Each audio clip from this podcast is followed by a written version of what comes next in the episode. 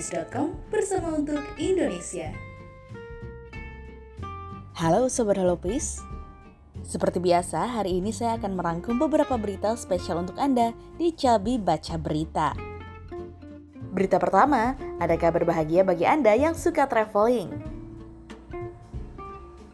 Filipina akan mulai membuka gerbang untuk turis yang telah divaksinasi mulai tanggal 10 Februari mendatang setelah dua tahun menutup negaranya karena pandemi COVID-19. Pariwisata negara yang dikenal dengan pantai indahnya tersebut sempat hancur karena pandemi. Tak hanya itu, kesengsaraan Filipina semakin diperparah dengan topan super yang menerjang negara itu pada bulan Desember lalu. Awalnya, pembukaan gerbang untuk turis akan diberlakukan pada tanggal 1 Desember. Namun ternyata rencana tersebut harus ditunda akibat varian Omikron yang lebih mudah menular. Pengumuman ini memungkinkan dimulainya kembali perjalanan bebas visa untuk kunjungan singkat warga negara dari 157 negara yang sebelumnya telah menikmati masuk bebas izin ke Filipina sebelum pandemi dimulai. Saat ini, Filipina telah mencatat lebih dari 3,4 juta infeksi sejak pandemi dimulai dan 53 ribu kematian karena COVID-19. Kita lanjut ke kabar berikutnya masih mengenai COVID-19. Kepala Dinkes DKI Jakarta Widya Stuti meminta agar pasien COVID-19 yang bergejala ringan ataupun tidak bergejala dapat melakukan isolasi mandiri. Widya mengatakan hal ini untuk mengantisipasi adanya peningkatan keterisian tempat tidur perawatan atau bed occupancy rate atau BOR di rumah sakit rujukan COVID-19. Presiden Jokowi menjajakan tawaran investasi di sektor ekonomi digital kepada seluruh negara lain dalam pertemuan pendahuluan G20. Penawaran ini dikarenakan pemerintah Indonesia telah memberi perhatian khusus terhadap pengembangan teknologi digital, khususnya yang berkontribusi langsung bagi pemberdayaan usaha mikro, kecil, dan menengah, serta pengembangan sumber daya manusia. Jokowi mengungkapkan ekonomi digital Indonesia berkembang dengan sangat pesat, saat ini Indonesia memiliki satu dekakorn dan delapan unicorn. Pemerintah Indonesia juga terus mendorong pelaku UMKM untuk memanfaatkan berbagai platform di digital untuk meningkatkan usahanya.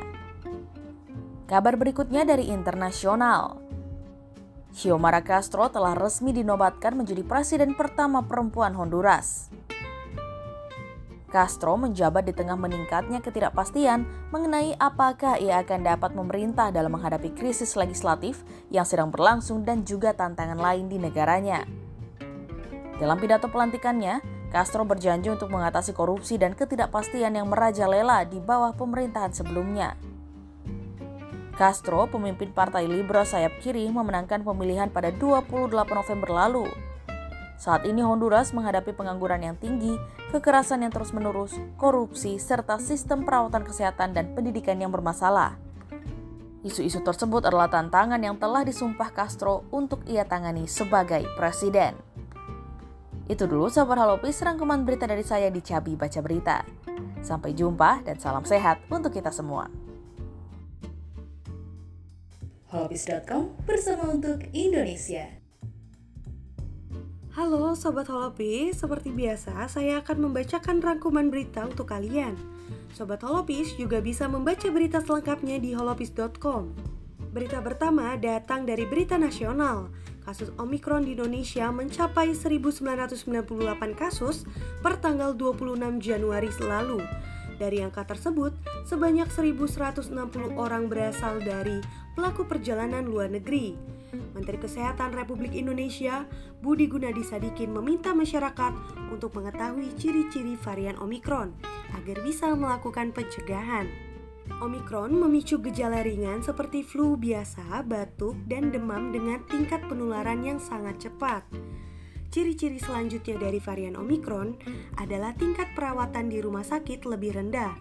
Begitupun tingkat keparahannya juga lebih rendah. Strategi pemerintah dalam menghadapi gelombang Omikron ini sedikit berbeda dengan menghadapi gelombang Delta.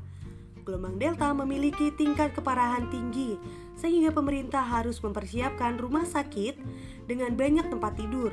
Sedangkan Omikron yang tinggi adalah penularannya, tapi keparahannya sedikit rendah. Berita selanjutnya datang dari berita internasional. Amerika Serikat meminta China untuk melonggarkan peraturan COVID-19 khusus untuk para diplomat.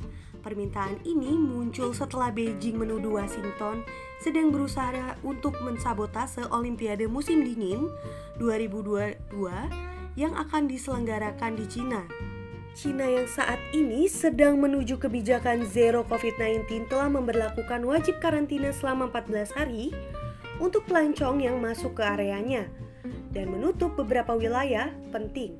Juru bicara Departemen Luar Negeri Ned Price mengatakan Amerika Serikat telah mengadakan diskusi dengan Cina mengenai aturan karantina dan pengujian yang berlawanan dengan hak istimewa dan kekebalan diplomatik. Global Times yang dikelola oleh pemerintah Cina sebelumnya memperingati otorisasi apa pun oleh Departemen Luar Negeri yang membiarkan karyawan atau keluarga mereka pergi dan menyebut Cina tempat teraman di dunia Cina juga mendesak Amerika Serikat untuk berhenti mencampuri urusan Olimpiade dalam sebuah panggilan telepon antara Menteri Luar Negeri Cina dan Menteri Luar Negeri Amerika. Seperti yang diberitakan sebelumnya oleh holopis.com, Amerika Serikat mengumumkan bahwa para diplomatnya akan memboikot pembukaan Olimpiade karena masalah hak asasi manusia yang ada di Cina. Berita terakhir datang dari Berita Nasional mantan Ketua Umum Pengurus Pusat Pemuda Muhammadiyah, Dahnil Anzar Zimanjuntak, mengapresiasikan sikap Menteri Pertahanan Prabowo Subianto yang membantu Menteri Keuangan Sri Mulyani Indrawati saat ingin duduk.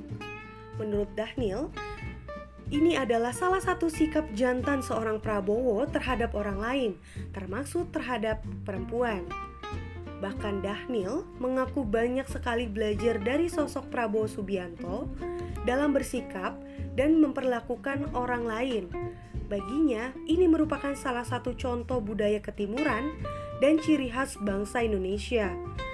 Begitu juga dengan bagaimana mantan Denjen Kopassos ini berpakaian, berkomunikasi hingga ketika berada di meja makan sekalipun.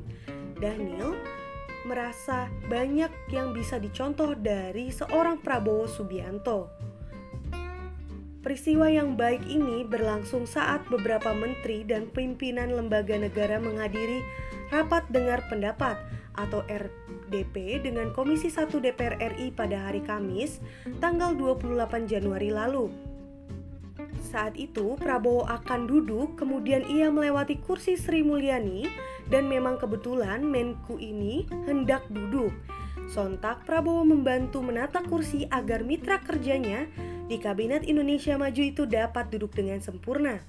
Setelah itu barulah Prabowo menuju kursinya untuk duduk dan bersiap mengikuti rapat bersama.